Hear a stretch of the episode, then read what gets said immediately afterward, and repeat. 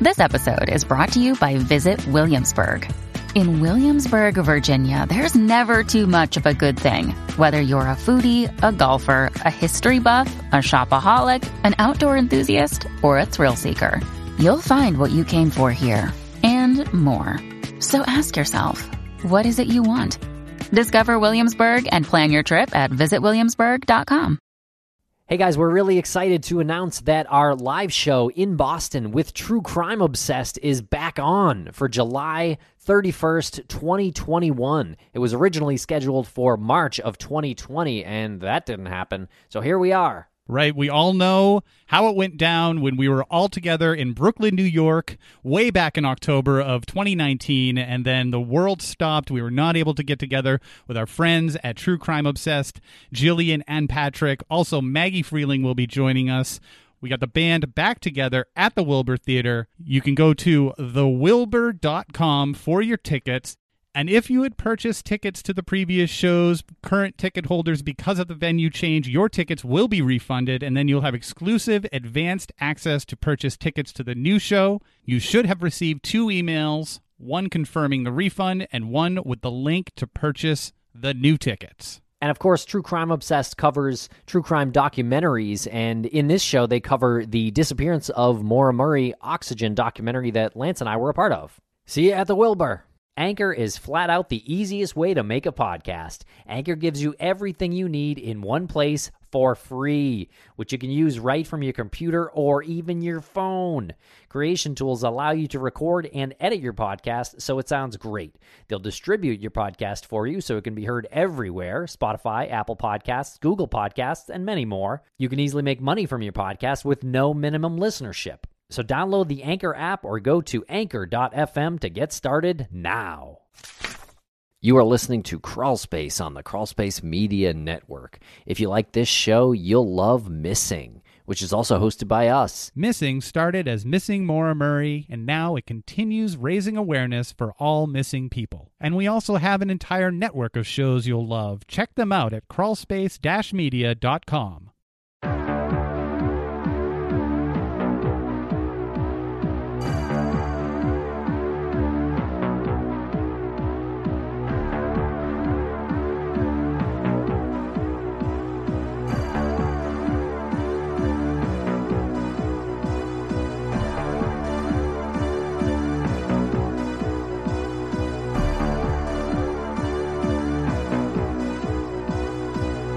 Welcome to Crawl Space. I'm Tim here today with Lance. Lance, how are you today? Tim, if I was any better, I would be our guest today. How are you? I am doing well, Lance. Yes, and our guest, the very impressive Toby Kirschman of DNAinvestigations.com. We did a panel with her only last month in Saratoga Springs, New York. She is living out there now. She has got a really impressive history in DNA, in genetic genealogy. She's even helped with the Golden State Killer. And what a wonderful connection to make. What a wonderful relationship to have. The panel that we did in Saratoga Springs. Big shout out to those over there at Saratoga Living. They're the ones that planned the event that took place at Putnam Place. Hopefully, we can get back there again and have another panel, maybe even get Toby back up there. But uh, if you're interested in what she does, go to DNA Investigations dot com. And the mission of DNA investigations is to bring genetic genealogy services to local law enforcement and members of the community which is a really bold and sort of audacious type mission to have. I mean she is going in there and saying this is something that'll work and you kind of need to reassess the previous way in which you've done business. Yeah, and it's a really interesting conversation we have learning more about the whole process and how civilians can even work and help law enforcement, which you know, is something that's always interesting to us, Lance. Sure is. Okay, so I hope you enjoy this conversation with Toby Kirschman. And before we play the interview, just want to remind you about our upcoming show at the Wilbur on July 31st, 2001. We are going to be there at the Wilbur Theater in Boston with True Crime Obsessed. Of course, that's Patrick Hinds and Gillian Pensavalle and Maggie Freleng of Unjust and Unsolved and Murder in Alliance, Lance. And we're all going to be on stage talking about the Oxygen documentary documentary, The Disappearance of Maura Murray. So, whoever wants tickets to see us there, make sure to go to the Wilbur. That's T H E W I L B U R dot com. And you just have to scroll down like just a little bit. I think we're like the third show there to purchase tickets. That is Saturday, July 31st, 7 p.m. And you don't want to miss it at the historic Wilbur Theater in Boston, thewilbur.com. Okay, we'll see you there, everybody. Hope you enjoy this interview with Toby Kirschman. Make sure to follow us on social media and check out the links in the show notes. Thanks a lot. And why don't you swing on over to our website at crawlspace-media.com and check out all the other shows that we represent over there and the new stuff coming up as well as the back catalog of quality programming.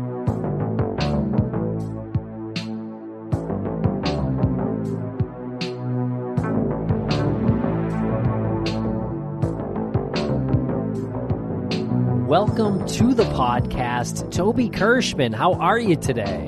I'm great. Thank you for having me. Oh, thank thank you for joining us. Um, before we get into our topic of the day, uh, how fun was Saratoga Springs? Did you enjoy it? It was amazing. I think Yeah.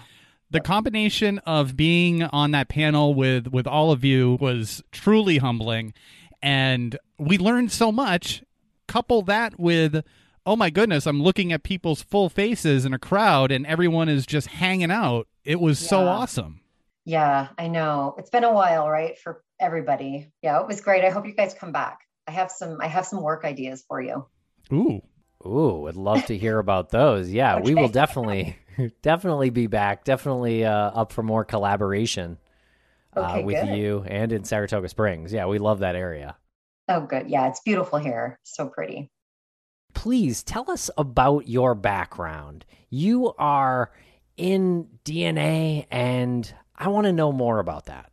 So it starts back in California. I was originally from California, um, New York girl now. I worked for the DNA laboratory for the state of California for about 10 years. And in 2017, we decided to move out here to New York. My my husband and I, he's from New York. And um, I was doing, I was a criminalist for the state of California um, for that 10 years. And then I just I decided to come out here for better weather, better life, you know, you can afford a home, stuff like that. And um, I wasn't sure when I got here whether I was going to do forensics or not. Um, but I thought, oh, I could teach. Um, there's a lot of stuff that I could do. You know, I'm just going to go for it. Um, and so when I came out here, um, I worked for a little bit, about a year and a half, at the Forensic Investigation Center, and and that was um that's down in Albany, and that's affiliated with the New York State Police. So I did that for a little bit, and then um, they were um, they started to get interested in doing genetic genealogy, which is what I'm interested in doing. Um, there were there, like I took a class, and the and the director was in the same class, and one of the supervisors was in that class on you know learning how to do genetic genealogy. And um, then COVID hit, and everybody went home. We were all working from home, and that program never got up and running again.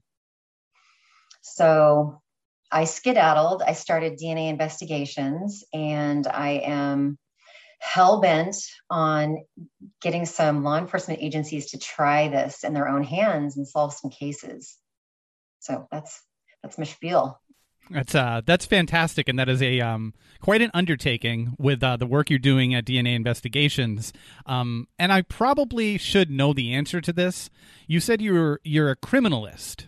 How is that different than a criminologist or uh, Oh, right. what? Yeah, I think I'm Yeah. I'm just my brain doesn't uh, compute something. No, I know that. Yeah, it probably should be standardized just so people understood it better. But um, in California, forensic scientists are called criminalists. And then if you do criminology, that's like the study of um, crime.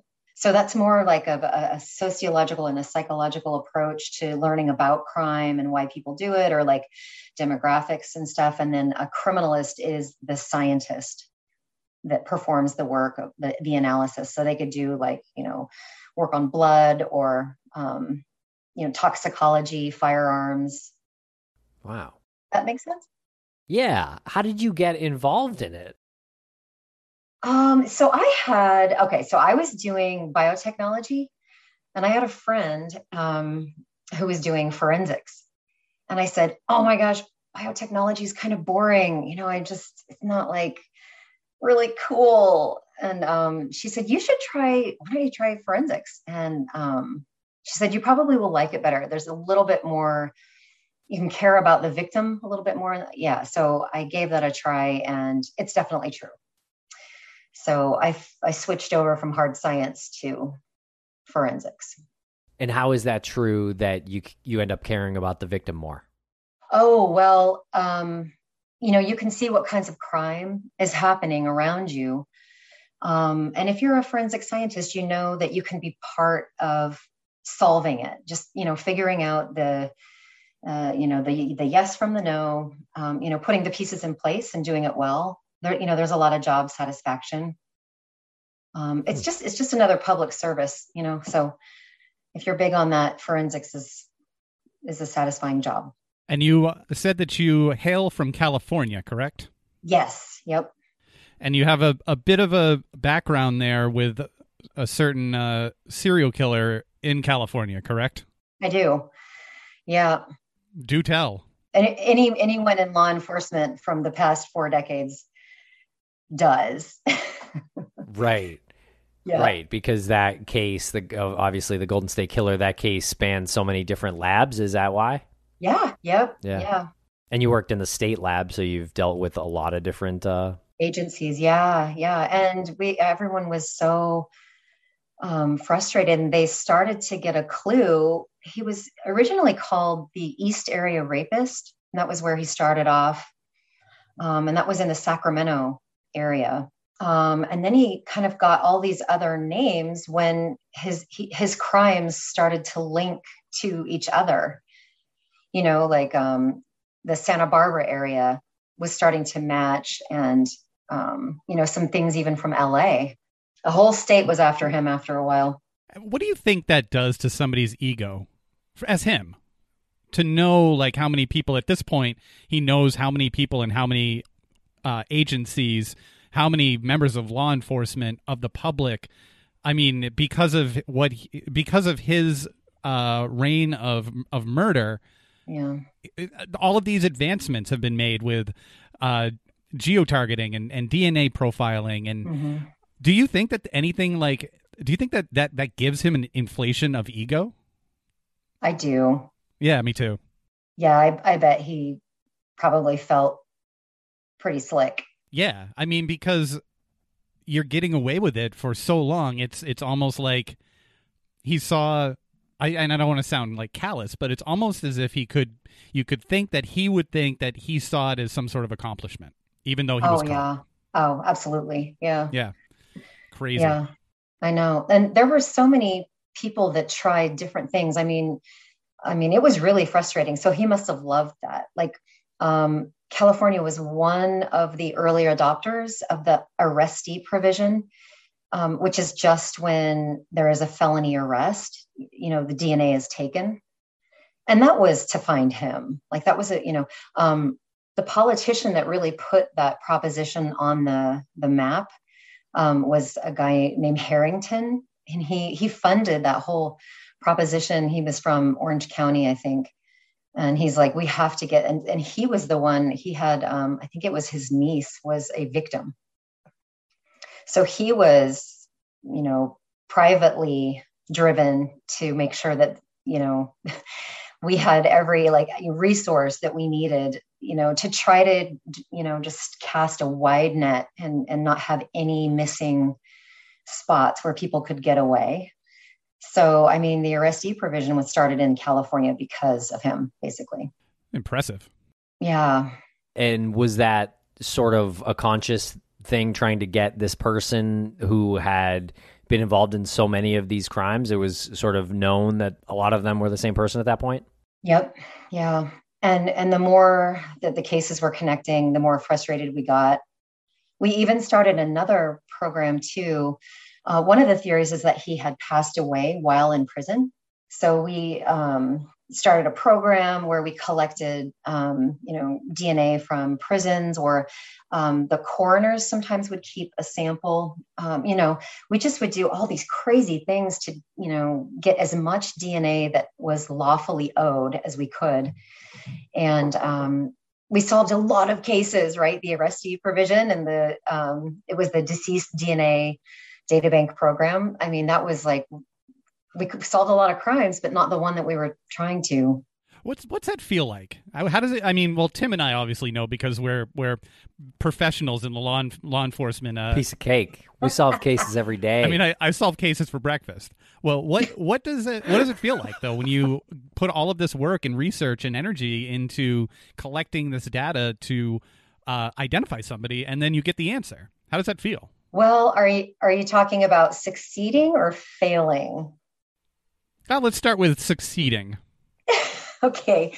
The succeeding part was was like really really awesome. I mean, but it was also a um, a gut punch for all of the standard law enforcement because it was not solved through our traditional route at the at the DNA laboratory we tried to solve this case and didn't it was the the detectives at um, Sacramento County DA's office that did the genetic genealogy and found him.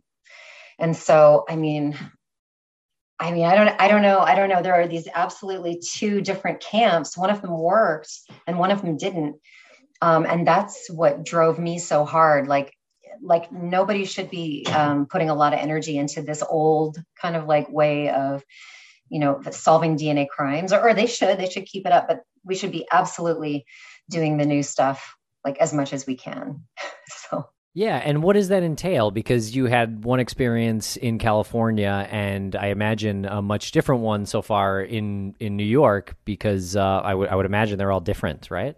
Yeah. So it hasn't really started here in New York. This newer kind of of DNA. Um, I just I'll call it genetic genealogy. Um, and it's um, instead of using the, the traditional law enforcement DNA analysis, sequencing is used. And so the DNA from a case, like evidence, would have to be sent um, to a, a, new laboratory, not like an old-fashioned state-run lab. Um, but some of the some of the state labs and some of the law enforcement laboratories are they're they're all panicking right now, and they're getting their equipment all up and running. But um, so evidence nowadays gets sent for um, this new sequencing, right? And when you get that data, you can look at DNA matches, just like in Ancestry, just like in 23andMe, right? A lot of people are familiar with that nowadays. And so um, if you use that methodology of looking for DNA matches, you can find the cousins of a killer or, or your crime scene, whatever your crime scene DNA is. And when you have the cousins and you and you map family trees, you can work back around, kind of like reverse engineer and identify the identity of the person that left that sample at the crime scene. And so that's that's what I'm pushing everyone here to give it a try, you know, with their cold cases, like with that Sheila Shepard case. Um, that, that's going to be a really good, good thing for them to try too, you know. So it's really promising, really exciting. Well, you said that state labs were panicking. Um, what is causing them to panic? The fact that everything is moving in a certain direction and they need to catch up? Yeah, yeah. So um, it's nobody's fault but the reason that all of the sudden they're handed this investigative tool and they're they're handed it and they're so far behind is because of all the people who have been buying ancestry DNA kits and all those kits. So people that have been putting their money into those businesses, those companies have just turned around and, and like their sequencing has just been it's been improving and the technology is just vast I mean, right? Even in your time, sequencing the human genome, I mean, when it first started, right, it was like 200,000. No, it was a million. I don't know. It was like a lot of money. Nobody could do it. And now, if you hit it, if you hit a weekend sale, you can get an ancestry or another kit for like 49 bucks. You can have your own genome sequenced for 49 bucks. I mean, it's not the entire genome, but um, so that's how fast it is. Now like everybody can do it. Everybody can you know can do this right? So all of a sudden this the the um, police laboratories and the the law enforcement laboratories they've been doing this old system. And all of a sudden they can fight crimes and solve the cases using dna but it's this rapidly advanced sequencing system that you know research laboratories and academic laboratories and, and they've had like years of experience with this. Um, and so now the um, law enforcement laboratories are kind of like wow oh my gosh we have to get this up and running immediately like yesterday. Because a lot of law enforcement agencies rely on like a bigger place a bigger laboratory to send their samples. So that's the panic is that the labs are like, oh my gosh, we have to do this quickly. Right. It's a lot of work um, trying to make everything sort of electronic, I'm sure. and how does that even work, right? So if there's, you know, DNA from a killer in a 40 year old um, case, how does that get to a computer and then sort of run? I, I assume it would be run against uh, the CODIS database before it would be taken out to a, a different database right? Yeah, no, you're exactly right. Um, so the best way that genetic genealogy works is to have a sample in CODIS already through this kind of more, you know, traditional DNA analysis. So if you have like a 40 year old case and um, there was like a bloody knife or whatever, and you have um, suspect DNA uploaded to CODIS, you you have to start from scratch, take DNA start all over again um, and develop a, a SNP profile. You can't use any, unfortunately, it's so new. You have to start with the with the source material again. Um, you could start with a DNA extract if, if that was left over from the very first time, you know, the bloody, you know, knife was processed or whatever, that would work. But you really have to start with the bare DNA cells again. So um, so you get a sample up into CODIS, and that's awesome. Then, if there's no hit in CODIS, you take those DNA cells from whatever the, the evidence was, like blood, and you develop a SNP profile. You send it to, to one of these companies, just like Ancestry, but not.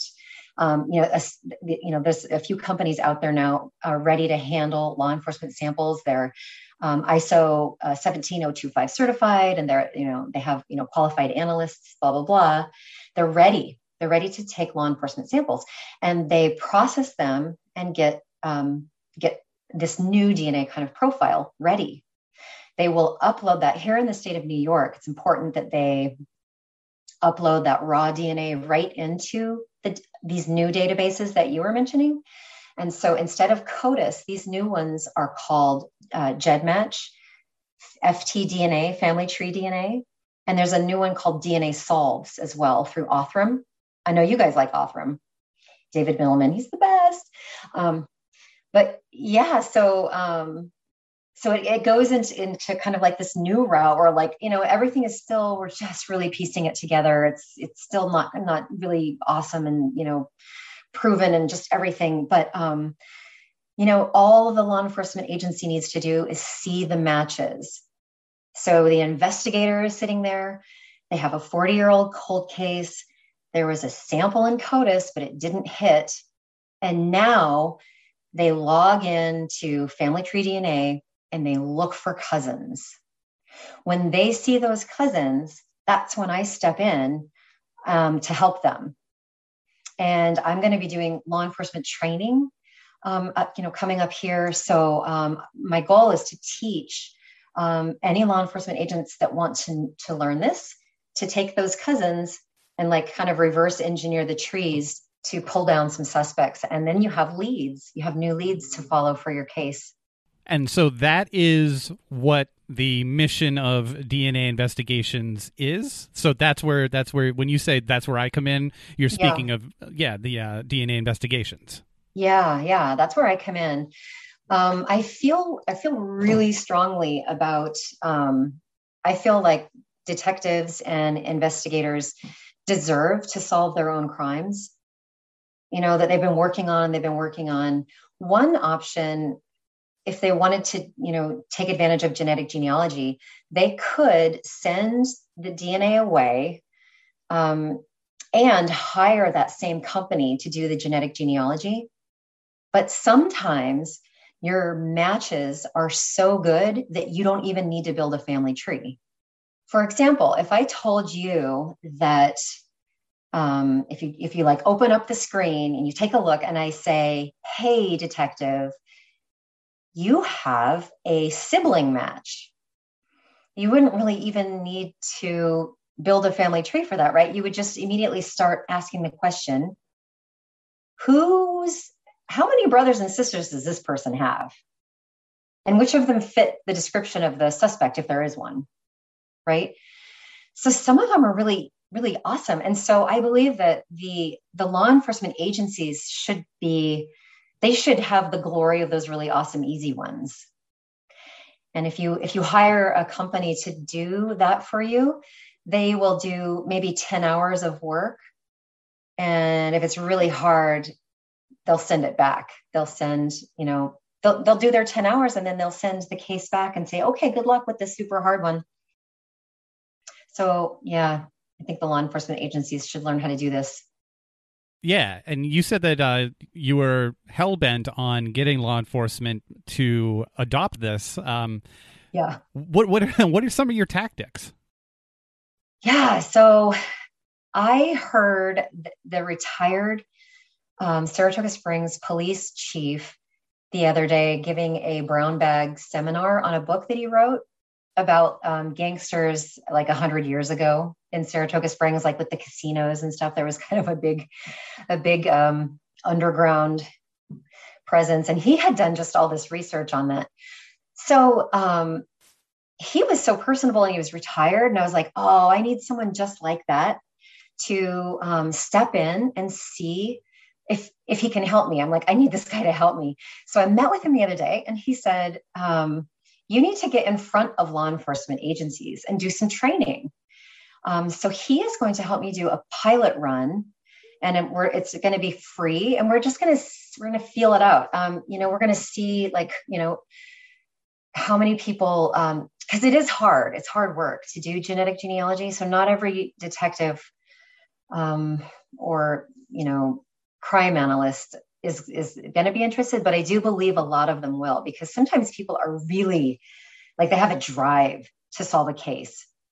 So it's interesting to see you know how far their minds will they'll push themselves.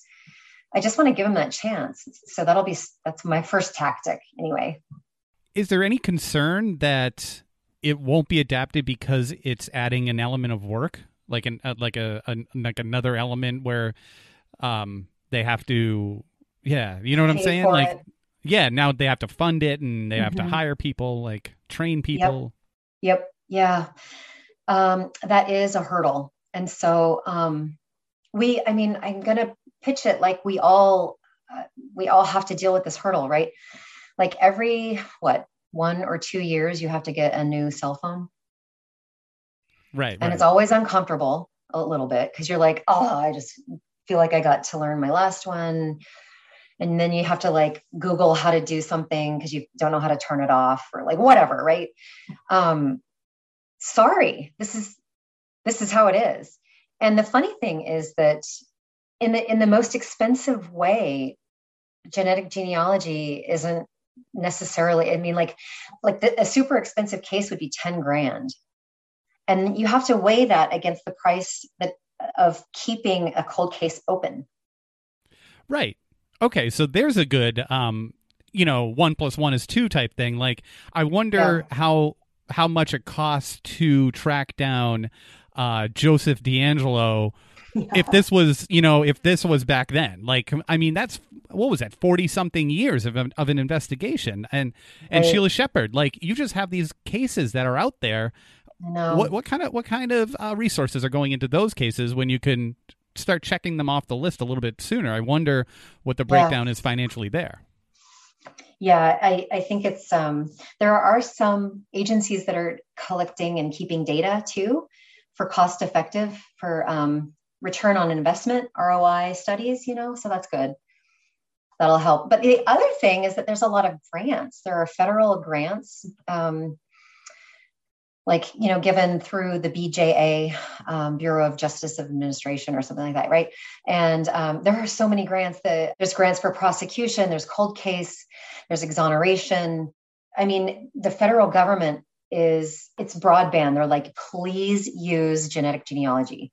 You know, they've already issued their statement. They have a um, like a eight page document out that they put out in 2019, like the rules and regulations.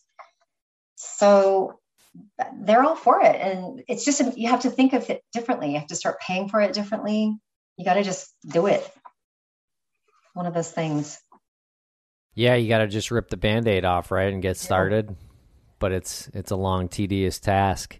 And how can how can we help, or how can um, you know our listeners or civilians help? So, call calls and emails are are always good. Like you know, voicing voicing you know support. Um, that's so. Education is the problem right now a lot of the law enforcement agencies that I talked to right when I was deciding on whether or not to do this company, um, you know, some of them had heard of it, some of them hadn't heard of it. Uh, some of them had heard of the Golden State Killer case, some of them hadn't. Um, and so I don't think that they know that this exists, a lot of them. So definitely, uh, that's my biggest hurdle right now is getting the word out there. And I think they're going to be surprised that once they learn that it's that it's here to stay, they're also going to be surprised that it's not run by their but like the same as their other DNA system through a state lab, through CODIS, the federal government. They they're going to be surprised that they're the ones that will control how fast it goes and that they can step in and solve it themselves if they want or pay someone else to do it. You know i think that, they're going to be surprised when they learn all of this but so it's just new. So so my biggest hurdle is you know getting the education out getting the word out um, and just so that they can we can so that we can stop the ignorance clock a little bit and be like you know this is going to land in your lap sooner or later you just got to pick is it going to be sooner or is it going to be later right and is this part of the training that you uh, perform mm-hmm. yeah yeah, with the training, I would like them to know that this is out there and it's not going to go away. Um, I, I kind of, you know, one analogy I use is like the cassette tape, you know, going to the the CD player, you know, going to the MP3. Like it doesn't make any sense to to ever go back.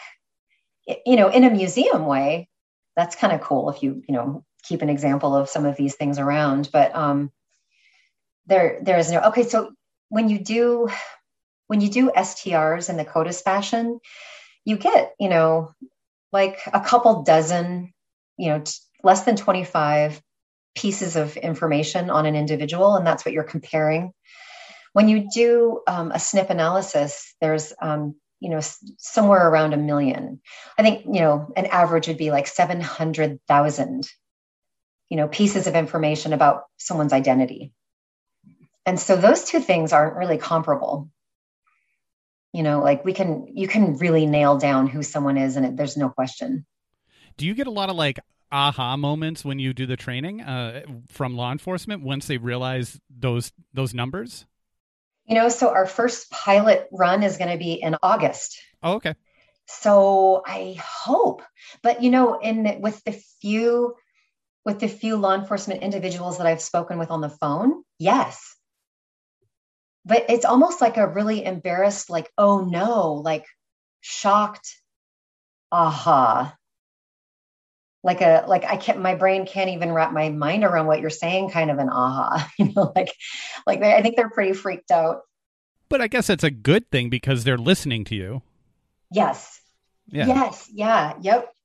Yep. Yeah it's like that hurdle though i think trying to um get everyone to understand. I know for me, things take like repetition to really kind of sink in until I feel like I understand what what uh, is going on, and I wonder if that's the same um, with with a lot of law law enforcement agencies. You know? Yeah. No, I do believe that's true. Definitely. Yeah, especially when it's a, a complex topic that involves science and money and um, you know in the end also their their job performance is super different they'll have to learn genetic genealogy and then they'll have to decide when they find like actually who did this thing you know? They'll have to ask themselves do i do i want to collect a a surreptitious dna sample? Or do i want to confront the individual and say would you be willing to give you know here's a dna kit or whatever you know would you be willing to give a dna sample right? Um, which also works. I don't know i don't know why it works but people will do that so far i think they're they're like oops i, I just got caught. I might as well. Yeah so um, and then if they've passed away the investigator will have to ask themselves well should we exhume the body and confirm it that way? So a lot of that's happening. I'm not sure if you guys have seen that happening lately. Yeah. Oh and there's a lot of exonerations that are happening too. When we find out like the exact you know name and identity of the person and someone else is doing time for them. And have you been directly involved in those exonerations um no nothing like that yet. I hope i mean hopefully.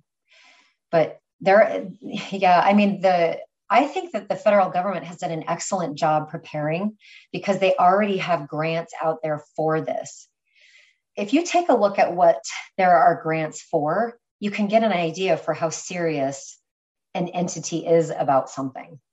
I mean, they they t- they took a look at what what how this is going to affect um, law enforcement agencies, and they're backing it with money, which means which means that the the law enforcement agencies that they shouldn't they should embrace it. They shouldn't be scared of it.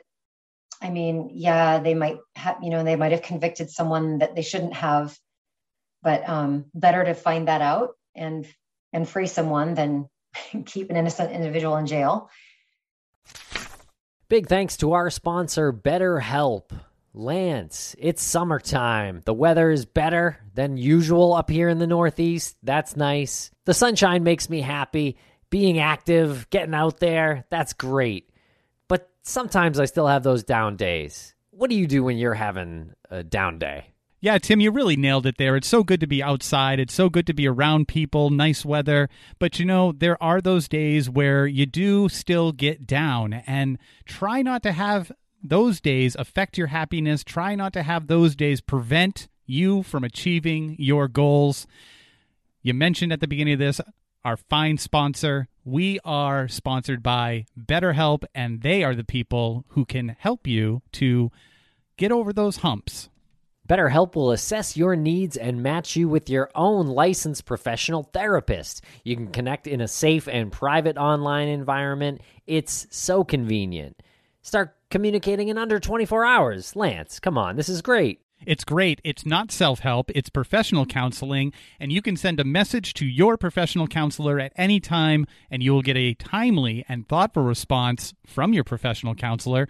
Plus, you can schedule weekly video or phone sessions. This is all done without ever having to sit in an uncomfortable waiting room. And BetterHelp is committed to facilitating great therapeutic matches, so they make it easy and free to change counselors if needed. And it's more affordable than traditional offline counseling, and financial aid is available. This service is available for clients worldwide, and there's a broad range of expertise available, which may not be locally available in many areas. No, but that range is so broad. I'm just going to rattle off some of. I'm just going to rattle off. Rattle. I'm just going to name some of the areas that these licensed professional counselors are specialized in. We got depression, stress, if you have anxiety, relationship matters, sleeping, trauma. Tim, nail a couple of these. Anger, family conflicts, LGBTQ matters, grief, self esteem. Anything you share is confidential. Lance, it's convenient, it's professional, it's affordable. And we could go on and on here, which we do, but don't take our long winded words for it. Go check out the testimonials they post daily on their website. And it's not a crisis line, but in fact, so many people have been using BetterHelp that they are recruiting additional counselors in all 50 states. And we want you to start living a happier life today. As a listener, you'll get 10% off your first month by visiting our sponsor at betterhelp.com slash crawlspace. How could over 1 million people be wrong, Tim?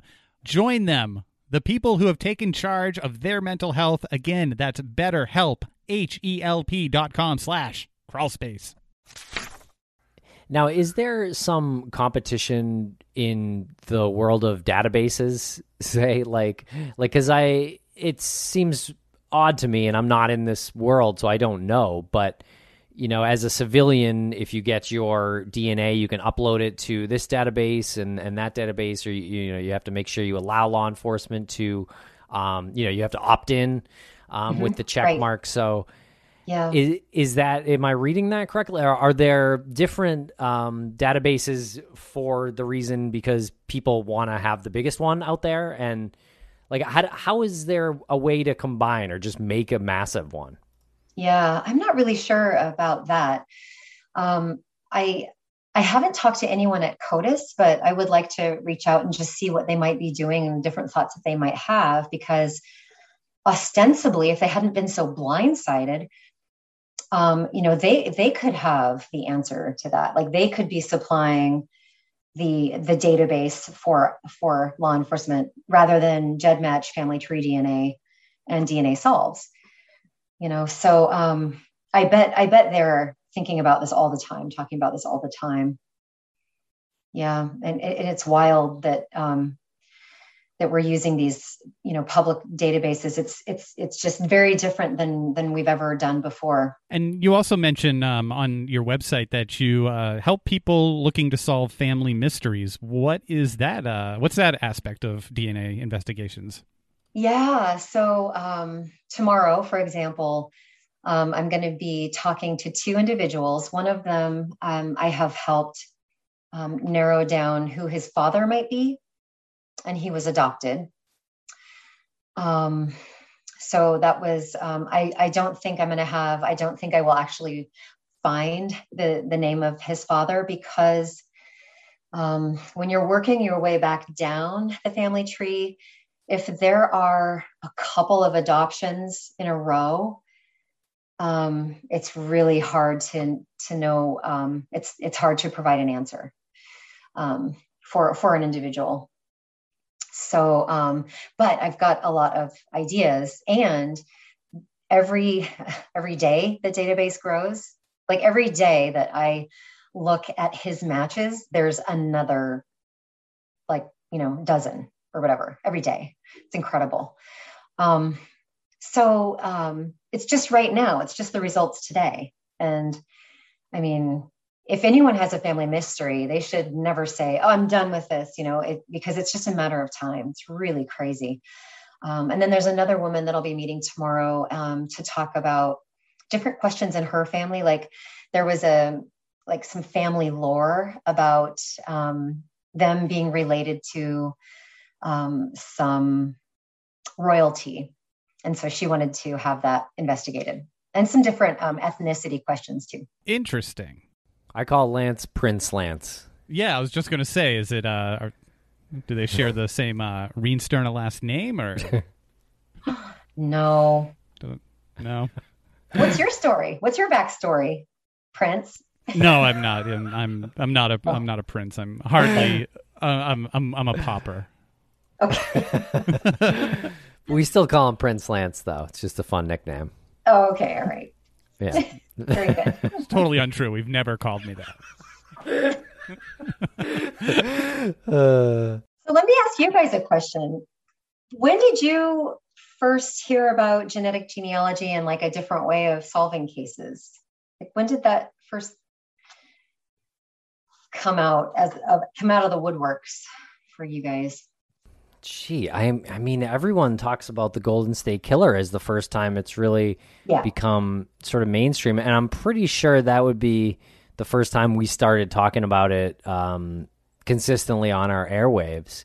Um, but Lance, is it was there any other case before that that I that I'm not thinking of right now? That involved uh, DNA or, or genealogy well, or both? Yeah, Because genealogy I mean, specifically, and, genea- and yeah, I don't think so. Yeah, Yeah, I mean, the first time hearing about DNA, period, was uh, the O.J. Simpson case. right. Um, Yeah. and and but that wasn't uh, you know that wasn't genealogy. Yeah, I think Golden State Killer was the one where it was like, oh wow, that's that's some impressive stuff. Like seeing how Yeah. it's all the the the the path, the the route that that all of the routes that needed to be taken to get to that one uh, Yeah. destination was so impressive. yeah. Yeah. Yeah. That was the the case that really put it on the map. Yeah.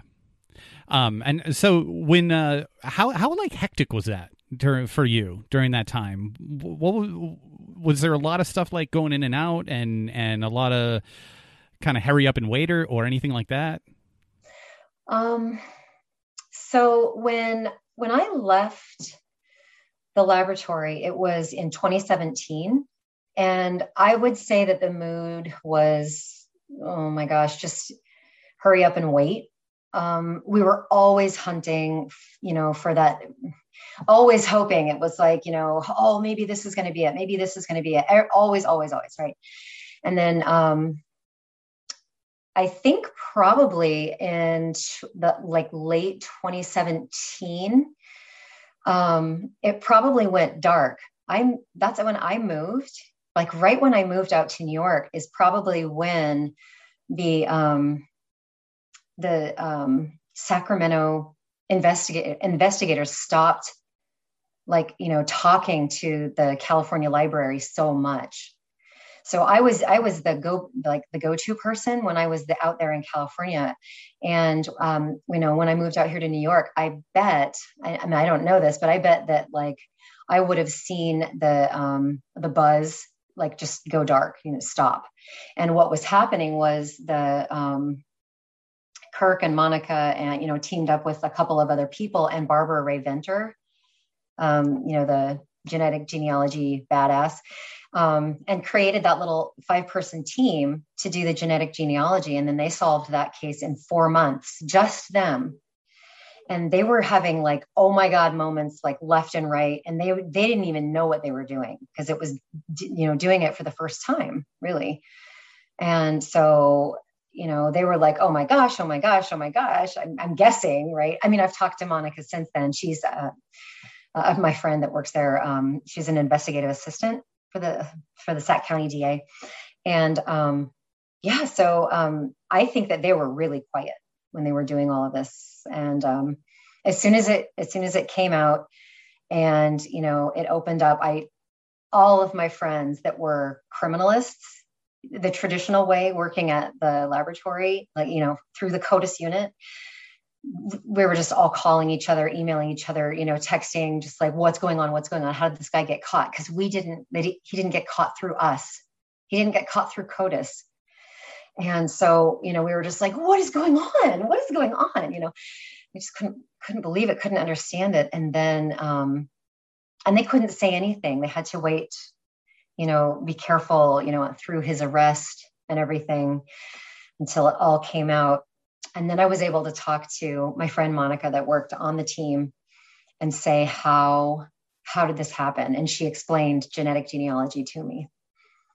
So yeah, that was just it was a gut punch for the entire state of California. So that's what I was trying to explain earlier at the beginning when you asked me. It's um, you're so happy on you know on one side of the coin, but then you're crestfallen because everything that you've tried your whole life didn't work.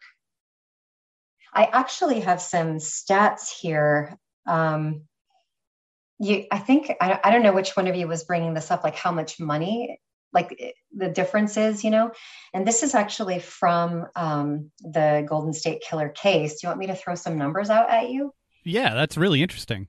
Okay, so um, you know, using traditional law enforcement, and this information came from Steve Kramer, um, who heads up the genetic genealogy for the FBI out of Los Angeles. And he was one of the uh, members, one of the five on the Golden State Killer team. So, um, you know, he compiled these numbers and um, in the old fashioned way, you know, detective work and sending, you know, collecting DNA and just sending it through CODIS. Um, that case went on for about 43 cold case years. Um, it involved 15 separate law enforcement agencies. It employed 650 full and part time detectives in all. There was there's an estimate of about 200,000 man hours put in by law enforcement personnel from the state of California. Um, there's an estimate cost of about $10 million altogether for all the resources. Um, 8,000 subjects were considered. Um, 300 individuals were surveyed and had swabs taken um, from them, you know, to possibly be the suspect. And zero was the amount of people that were found or leads that were developed you know out of all of that and then when you look at the exact same thing on the you know using genetic genealogy it cost about $217 to buy uh, the dna kit it included five people um, it took 63 days to find a suspect which which is counting from the time the dna um, went into um, the, the database and they found the matches. And they came down with just one suspect. One suspect was turned over, just one name, not even like, here's a list of suspects. This project handed over one name. So all of that compared to all of those other numbers. And um, so, yeah. It's impressive. Yeah. You really it's can't impressive. argue with it. Yeah. yeah and if you look at like the the the long the big picture plan like a long scope of the whole thing you mentioned how many police officers were employed during that period of time and that's not going to get lost. You know what i mean? If if this if the dna if the genealogy is put into effect though that's not going to get lost because crime just doesn't stop. It's just you're now solving more of it. And and so 600 and something law enforcement officials don't have to be assigned to one particular case. Now you can split that up. Now they can be assigned to multiple cases. Now, hopefully, um, these cases don't go cold so fast and, and stay cold so long. Yep. Yeah. Ah. So are yes. you um are you going to be tackling the Sheila Shepard, uh, the only unsolved murder in Saratoga Springs history? yeah. Oh, I'd love to. Yeah. So I would love to, you know, have a conversation with the law enforcement um, in Saratoga Springs, and um, I'm hoping that they, um, you know, that they're open to learning about genetic genealogy. You know, the most important thing is that you find DNA. But um, you know, another another thing that you have to, I mean, it's it's overwhelming for for detectives and for law enforcement agencies because you have to know, for example, that now, like in 2020, you could um, you know do genetic genealogy on a hair not just a like rootless hair. And it used to be that you had to have a root on a hair and then you could do dna so so law enforcement now is tasked with knowing what you know what they can and can't do as far as 2021 is concerned and then going back to the cold cases and rescanning per these new technologies right? So um yeah, it's it's uh, it's a bit daunting, but you can't ignore it. Ignorance is not the right way out of this.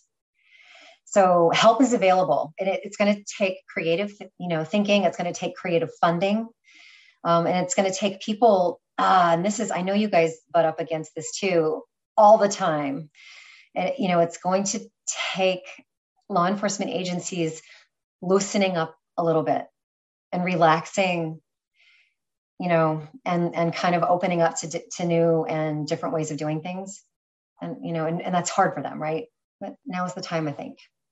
Yeah, for sure, and and I think it just like you said, it's going to take some time and some some adapting has to happen. But I mean, the the history of law enforcement has been generations who are adapting. You know, it's it, generation yeah. after generation they adapt to something new. I mean, back it wasn't even that long ago where you could have a gunfight on the street and it was like, well, who was who who who drew first? You know what I mean? And then and then right. at some point people are like, maybe that's not how we should police. That's where let's take this outside comes from, right? yeah. Yeah, maybe maybe we don't have a straight up duel in the in the center of town. You know, so I don't know. I, I kind of want to go back to that, but oh, so oh, yeah. yeah, I think yeah. let's as barbaric as possible. no, just kidding. But well, this is this is really fascinating, and uh, I'm thrilled to learn a little bit more about this, and I want to know more. And uh, let's connect offline and see how we can collaborate further when we get our butts back to Saratoga Springs. Yeah, great. I love it. Thank you so much, you guys. This was great. And to all of your listeners, thank you so much. And just support this topic wherever you can. Support the law enforcement trying trying new stuff. Thank you. Fantastic. you. And we're now honorary criminalists, right? okay. yeah. Perfect. Oh, uh, perfect. Great.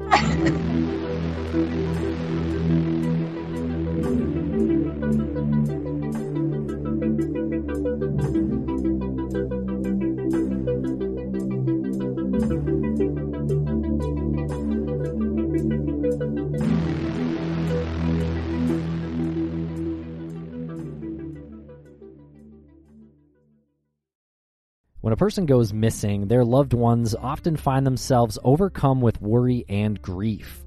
Bruce Maitland started the 501c3 nonprofit organization Private Investigations for the Missing because he knows this feeling all too well.